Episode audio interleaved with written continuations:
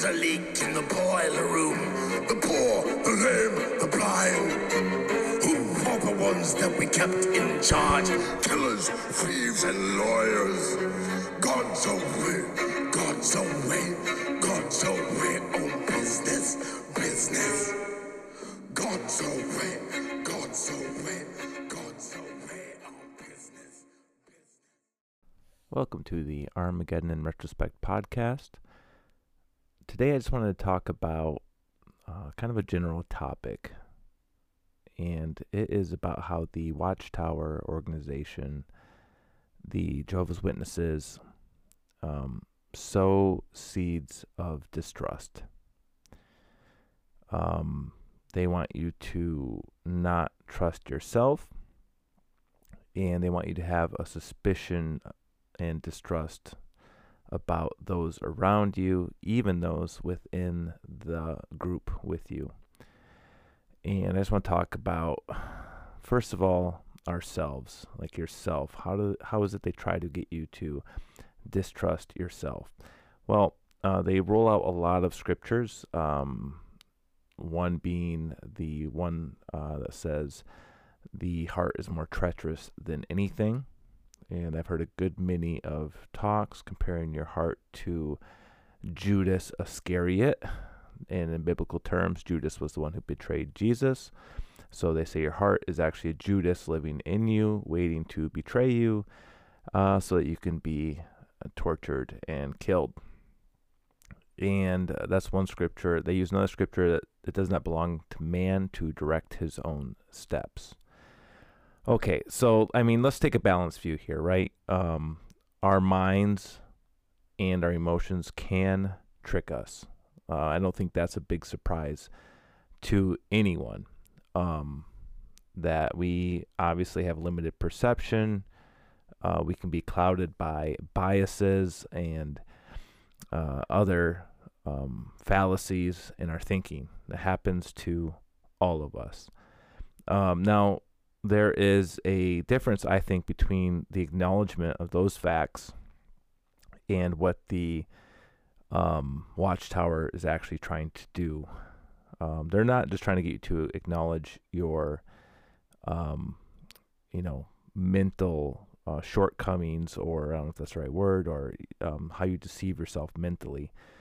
Um, what they actually want you to do is to go far enough to the point where you will um, deny what's extremely apparent to you factually, um, evidentially.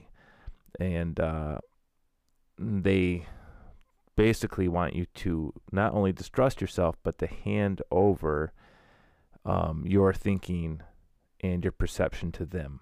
So that's kind of why they go a step further with that.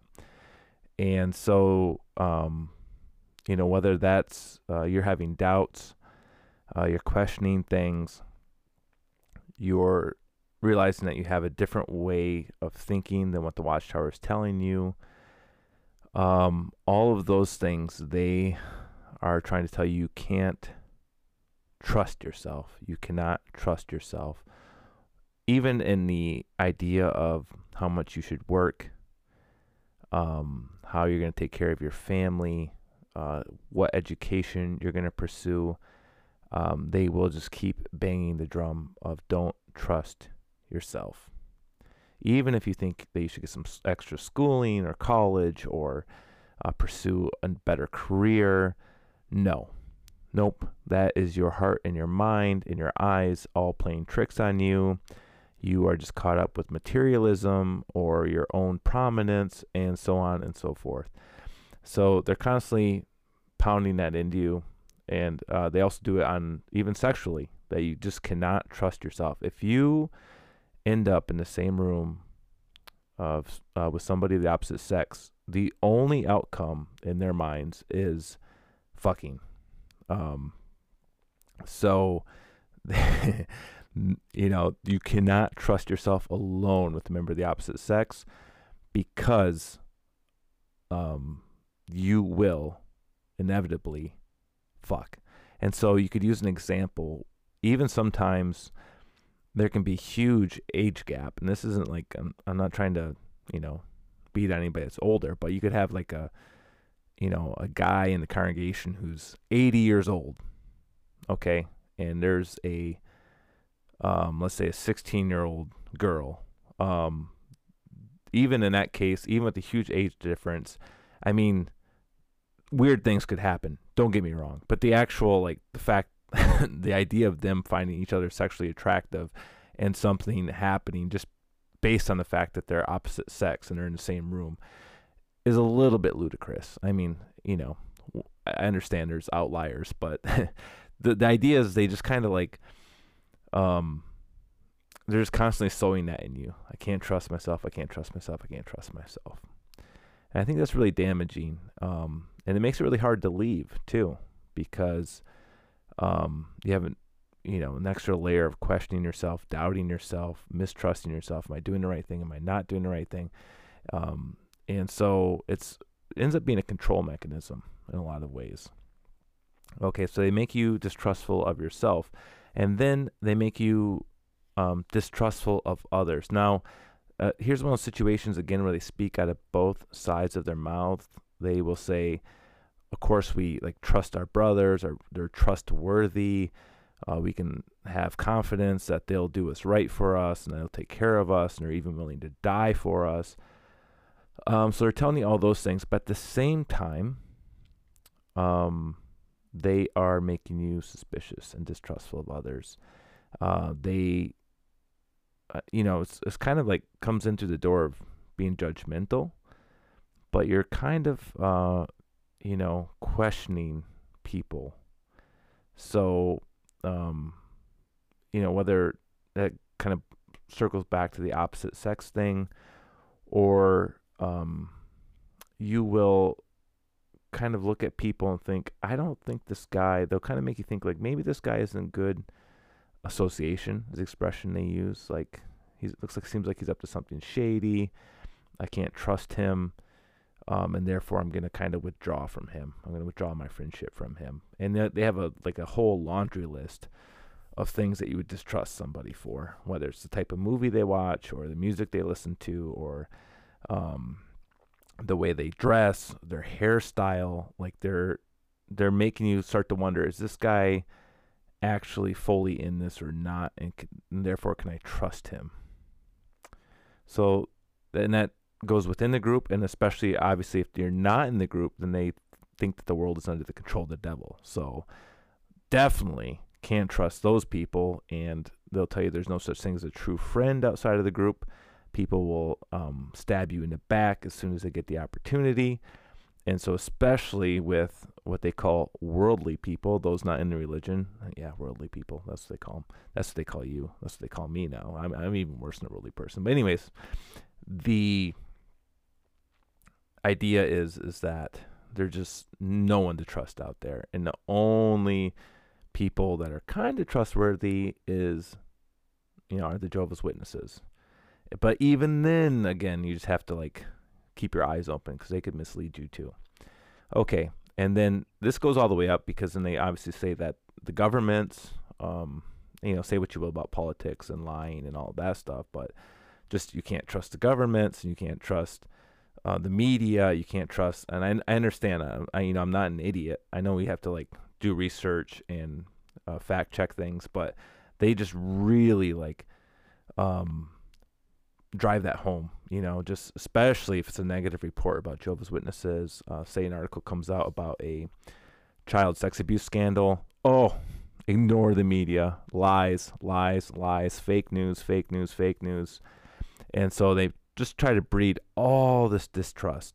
And really, really, the only people they want you to 100% trust is the leadership themselves, not even their other rank and file Jehovah's Witnesses.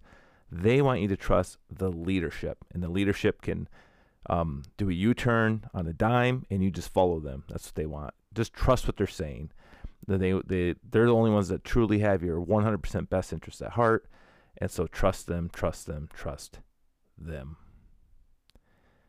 And one of the cool things about when you leave is that you can find out who you can actually trust and what you can actually trust.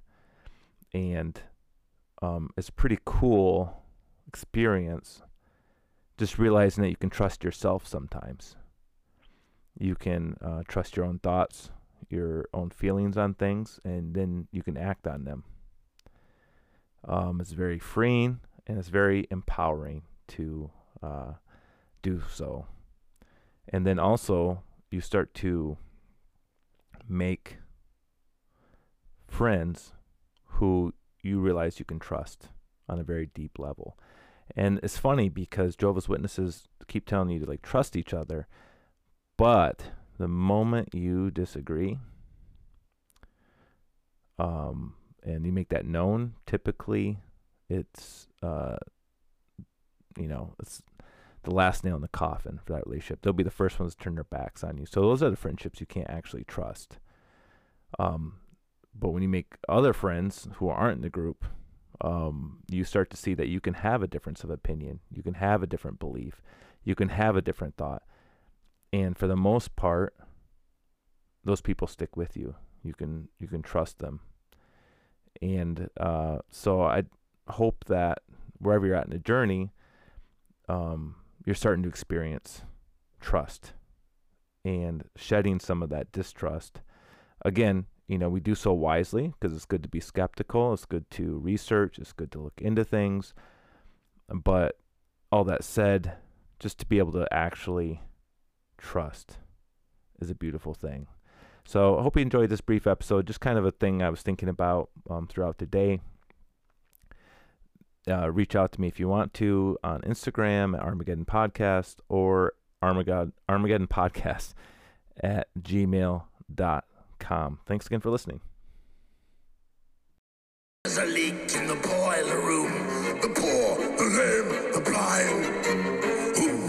Ones that we kept in charge? Killers, thieves, and lawyers.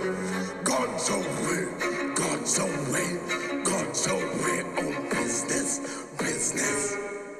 God's away,